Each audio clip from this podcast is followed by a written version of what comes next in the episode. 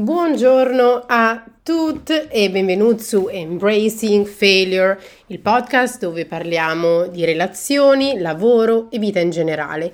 Io sono Erika Isotta e oggi sono qui con voi per parlare di sesso, ma soprattutto di perdita del desiderio sessuale all'interno di una coppia eh, monogama. Eh, non andiamo nello specifico qua eterosessuale, omosessuale, adesso vi spiegherò il perché come al solito un piccolo disclaimer prima di cominciare. Um, alcuni degli argomenti di cui parliamo in questo podcast possono essere triggering ovviamente per molte persone perché ognuno ha il proprio vissuto.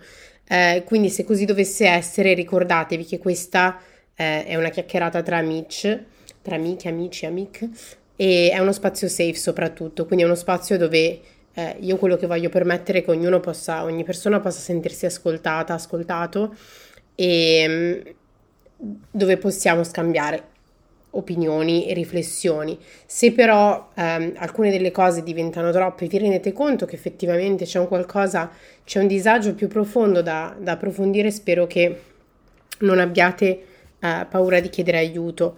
Eh, io parlo sempre del mio percorso di psicoterapia, sono seguita da due psicoterapeute, eh, una in inglese e una in italiano. Um, la psicoterapia mi ha cambiato la vita, mi ha permesso veramente di avere gli strumenti per poter affrontare al meglio tutto ciò che mi creava eh, ansia, paura di perdita di controllo eh, e via dicendo. Il sesso è qualcosa di cui non si parla, quindi spesso è latente ehm, come giustificazione e oggi siamo proprio qui a parlare di questo. Um, ho letto un libro recentemente eh, che si intitola Mating in Captivity um, della eh, scrittrice Esther Perel, è una psicoterapeuta in realtà, e mm, lei quello di cui parla in questo libro um, è proprio effettivamente di come nel corso degli anni si, è, si, è, resa conto che tante persone andavano, tante coppie andavano lì da lei parlando di problemi um, senza poi menzionare effettivamente la parte del eh, sesso. Si pensa che eh, se ci sono, diciamo, una delle premesse del libro è, si pensa che una volta eh, risolti i eh, problemi eh, strutturali della relazione, eh, il sesso poi riprenderà da sé. Eh, lei invece nel libro porta avanti una teoria un po' diversa, che è quella che il sesso, eh, l'erotismo e l'intimità sono comunque delle dei capisaldi della relazione su, da coltivare.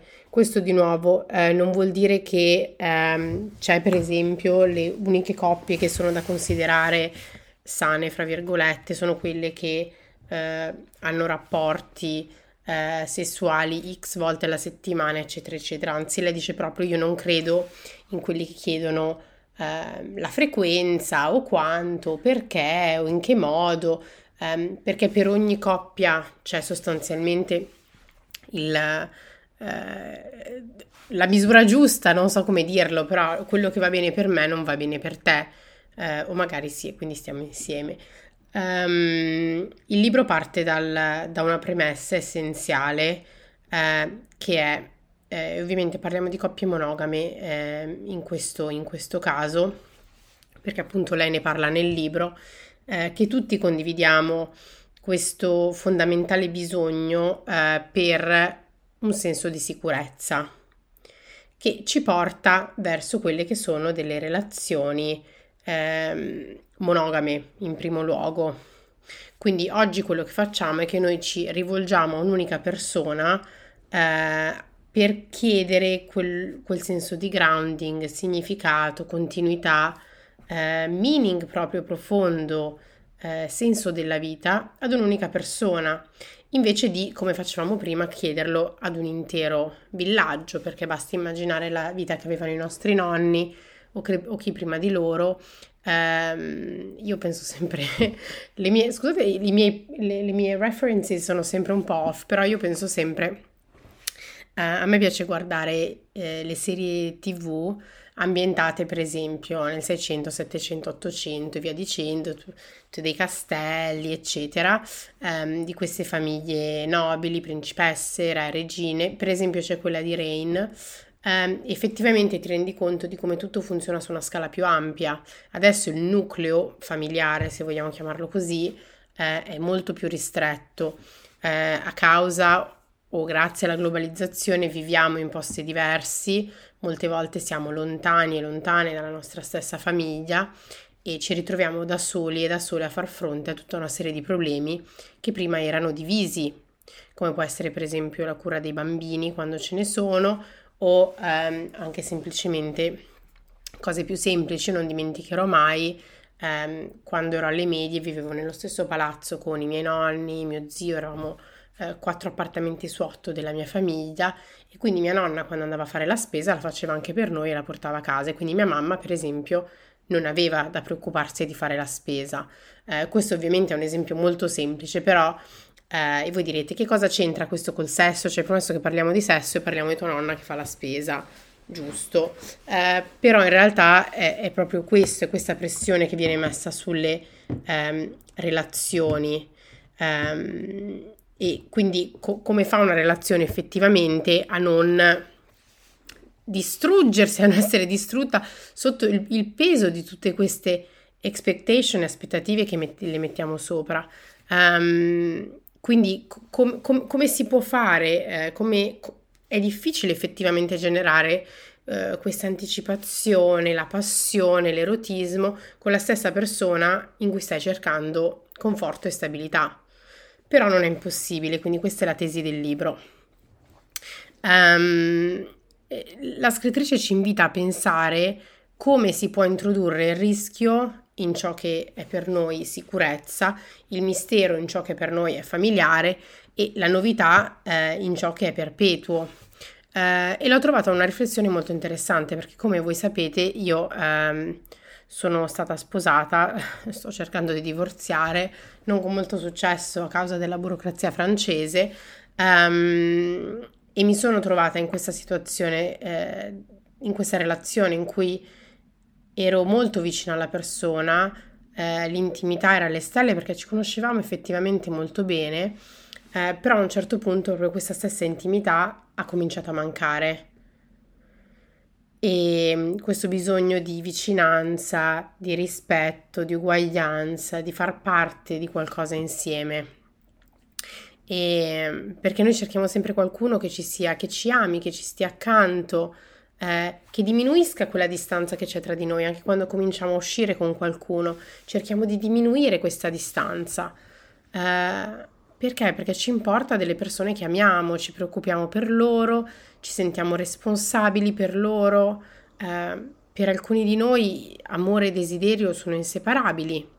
Quindi nel momento in cui il desiderio effettivamente svanisce col tempo ci ridomandiamo, ma siamo ancora innamorati di questa persona? O invece diciamo no, effettivamente è solo una cosa del tempo e accettiamo la demise, la fine della passione. Um, perché appunto per alcune persone l'intimità emotiva può inibire quella che è l'espressione eh, sessuale o erotica. Tutto ciò che è eh, quegli elementi che sono protettivi, caring, che aiutano a contribuire a creare questo amore, a volte bloccano eh, quella mancanza di, di controllo, di inibizione, che effettivamente è la benzina eh, del piacere erotico.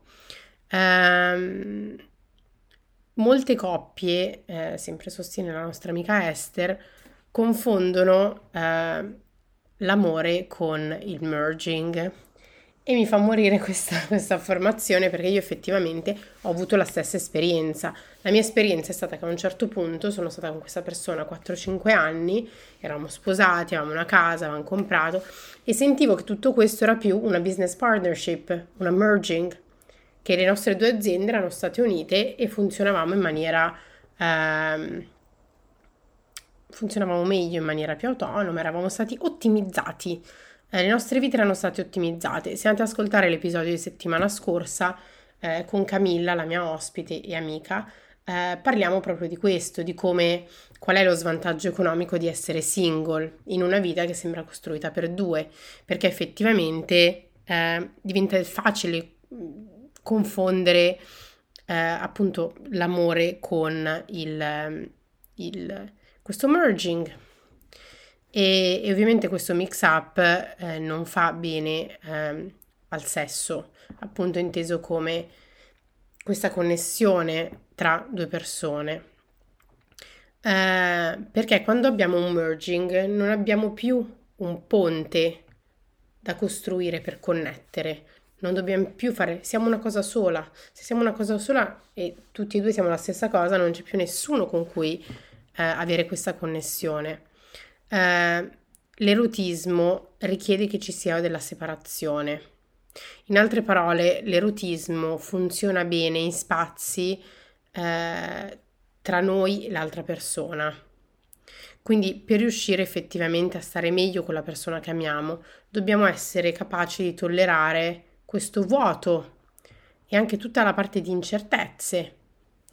E, e io mi sono resa conto che alla fine della mia relazione, verso la fine, eh, molto fanni perché ieri proprio riflettevo quando ci rendiamo conto che è la fine di qualcosa, eh, quando, ehm, quando sappiamo che è l'ultima volta che faremo qualcosa con questa persona e non, lo, non si sa a volte eh, proprio per questo senso di, eh, di sicurezza che c'è. Cerchiamo questa sicurezza perché ci fa, tiene a bada tutte le nostre ansie, eh, però riduce anche quel senso di connessione, di ponte, eh, di community, se vogliamo, che vogliamo costruire, che ci serve come esseri umani.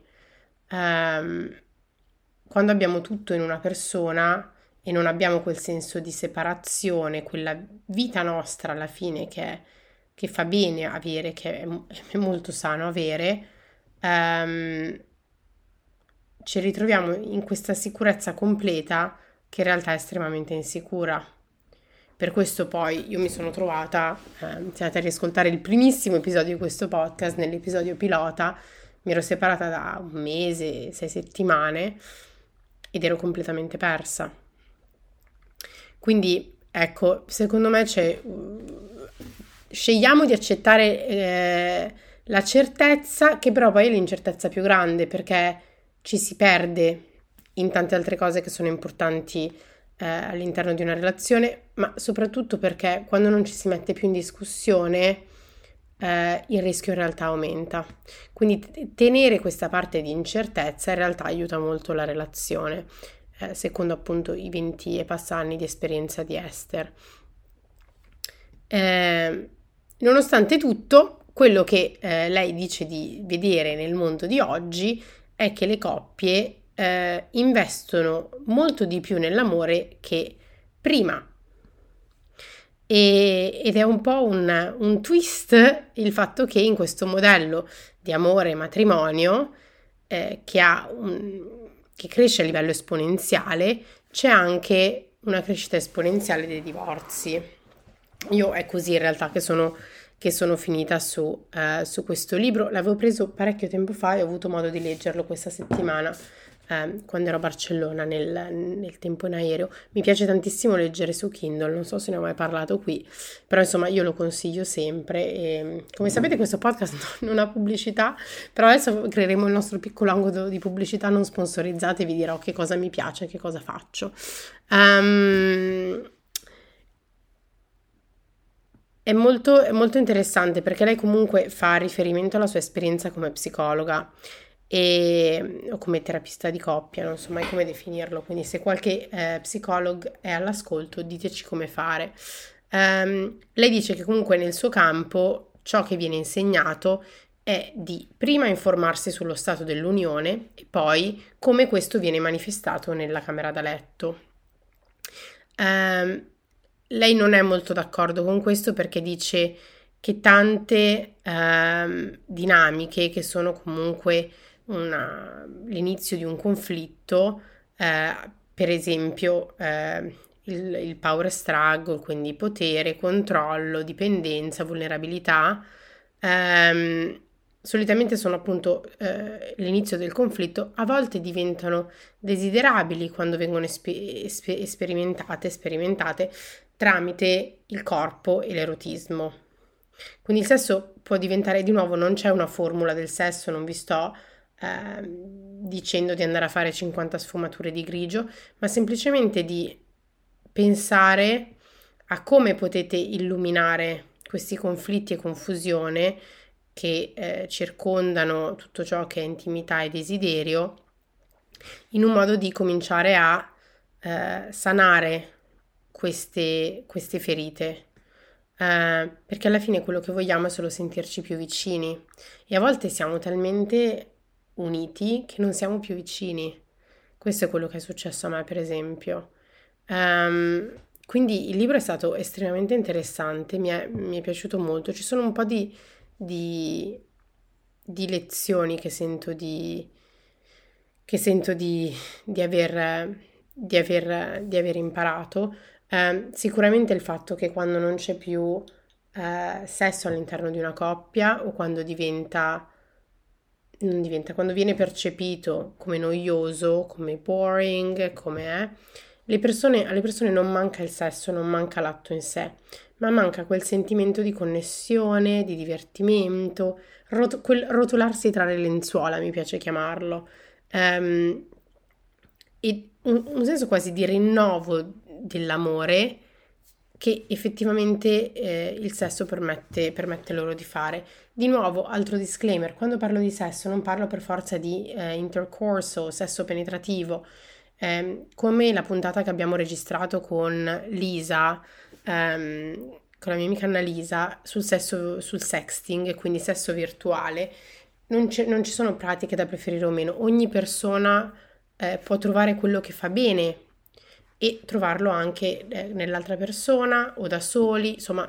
questo ovviamente stiamo parlando di, di relazioni a due monogame, come già vi dicevo all'inizio, però eh, prendete sempre tutto with a pinch of salt, come dicono in UK, e ehm, cercate di ehm, estrapolare e pensare a come quello di cui parliamo può anche essere applicato a tante altre cose ehm, nella vita. Io ovviamente prendo degli esempi sulla base di quello che leggo, delle conversazioni che ho, però in realtà eh, c'è sempre di più che può essere fatto.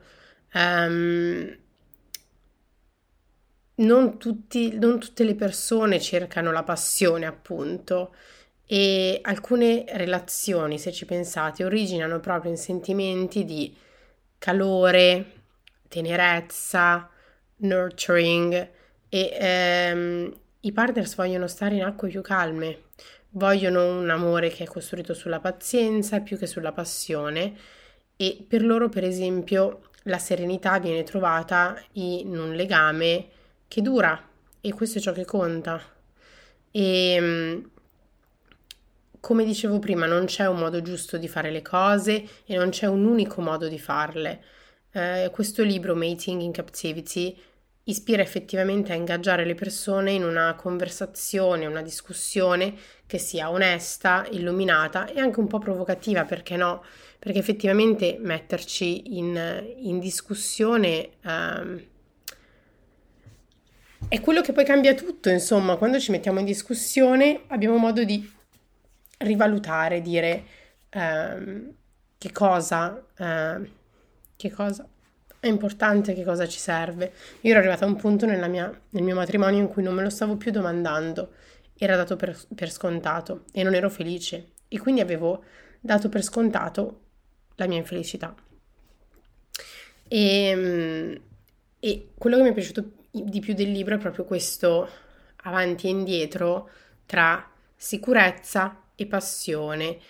Eh, questa ricerca della sicurezza e questa ricerca anche del, dell'incertezza. E la domanda è: possiamo effettivamente mantenere la sicurezza senza soccombere alla monotonia? E io qui chiedo a voi: vi siete mai sentiti o sentite eh, che c'era un twist nella vostra monotonia, che c'era qualcosa che comunque eh, vi aiutava a resistere alla mancanza di intensità o che vi aiutava a incendiarla di nuovo. E ehm, il punto è che tutti, cioè lei durante Esther, durante le sue indagini, eh, mentre scriveva questo libro, dice che effettivamente ci sono quello su cui le persone sono d'accordo è che le persone sono d'accordo sul fatto che il desiderio svanisca piano piano. Alcuni cercano di resistere questa perdita di intensità, altri la accettano, però tutti sono d'accordo, tutte le persone con cui ha parlato lei almeno, che il desiderio svanisca. E io qui vi chiedo, a chi mi ascolta, siete anche voi d'accordo che il desiderio svanisca dopo un tot? Tu che mi ascolti, qual è il lasso di tempo dopo cui eh, il desiderio svanisce? Il punto è che tutte queste persone che sono d'accordo non sono però d'accordo su un'altra parte, che è quanto è importante questa perdita.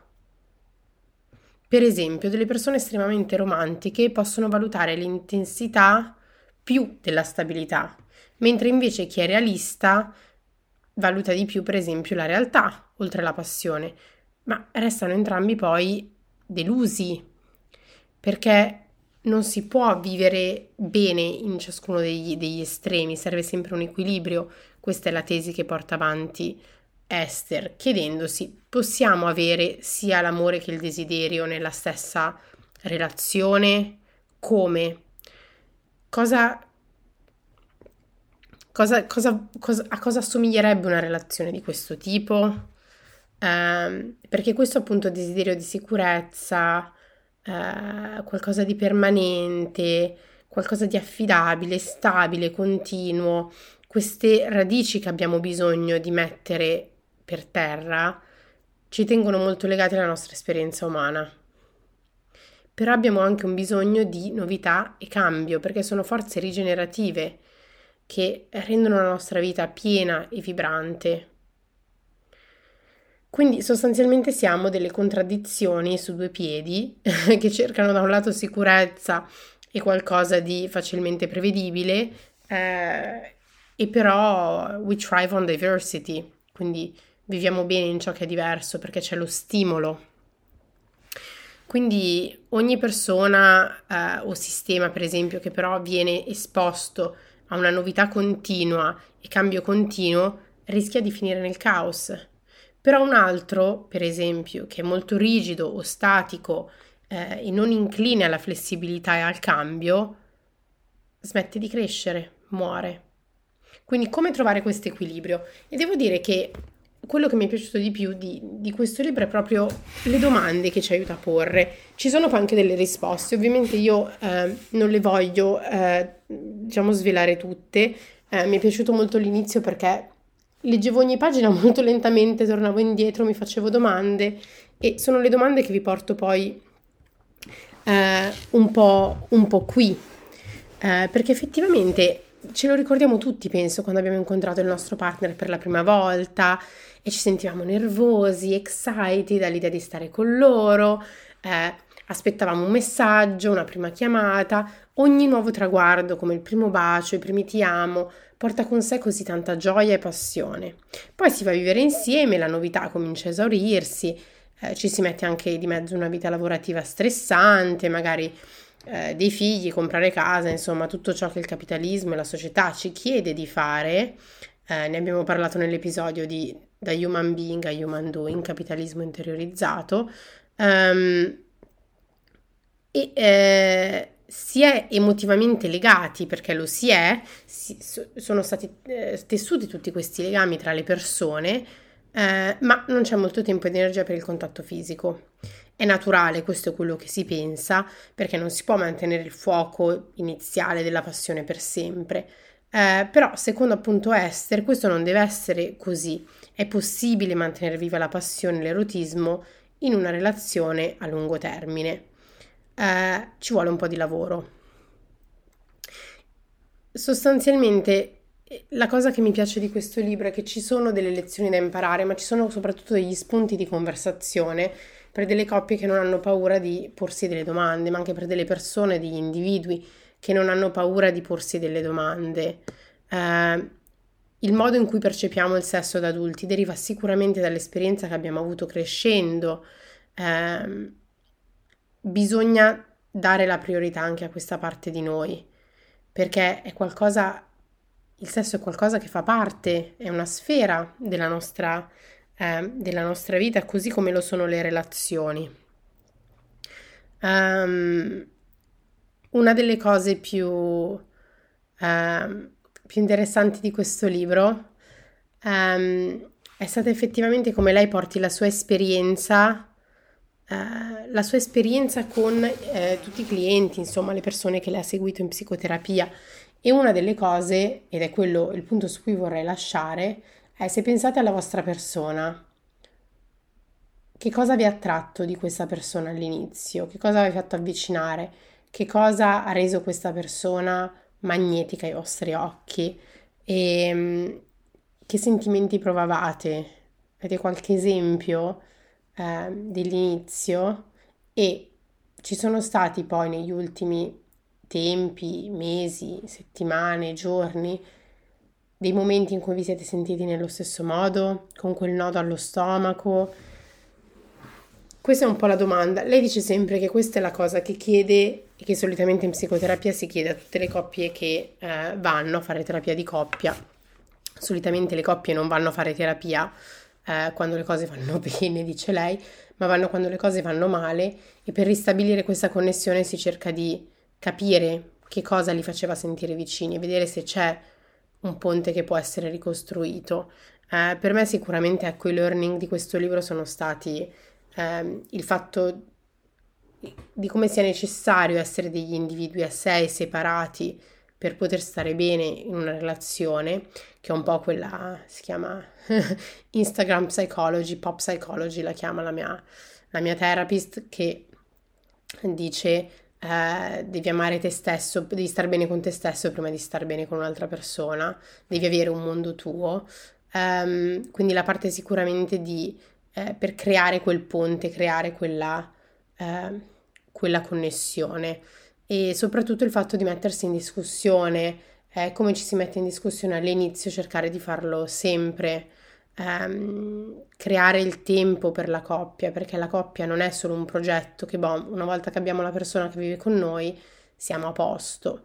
Eh, e anche questo per me è stato abbracciare il fallimento capire che nonostante mia, nel mio matrimonio ci fossero tanti problemi eh, più gravi di una semplice mancanza di connessione, eh, in realtà se siamo arrivati dove siamo arrivati è stato probabilmente eh, anche per questo, perché ci siamo dati per scontati come coppia, eravamo troppo presi nei progetti, il matrimonio, la casa e il figlio e ci siamo effettivamente dimenticati di cosa significavamo l'uno per l'altra e di che cosa ci aveva portato eh, insieme all'inizio.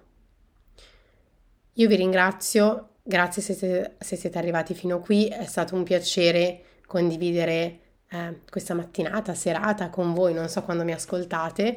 Eh, se questo episodio vi è piaciuto, sentitevi liberi di venirmi a seguire su Instagram, eh, di lasciarmi, scrivermi qualcosina dicendo Erika ho ascoltato l'episodio, mi è piaciuto, mi ha fatto schifo, ho pensato a questo, ho pensato a questo. Eh, mi fa sempre piacere ricevere feedback. Ovviamente il podcast, io lo dico sempre, è una cosa molto... Io sono qui che parlo di fronte al mio computer e non ho qualcuno con cui avere questa conversazione. Quindi se volete scrivermi continuiamo la conversazione nei DM. Eh, intanto vi auguro una splendida giornata, notte, tutto e vi auguro di essere sempre onesti con voi stessi. Siete delle persone fantastiche. Non bisogna avere paura. Viviamo con così tante insicurezze e a volte la vita diventa veramente difficile, overwhelming.